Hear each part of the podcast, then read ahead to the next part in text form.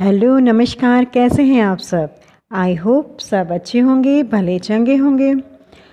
मैं हूँ आपकी दोस्त सारिका, आपका स्वागत करती हूँ।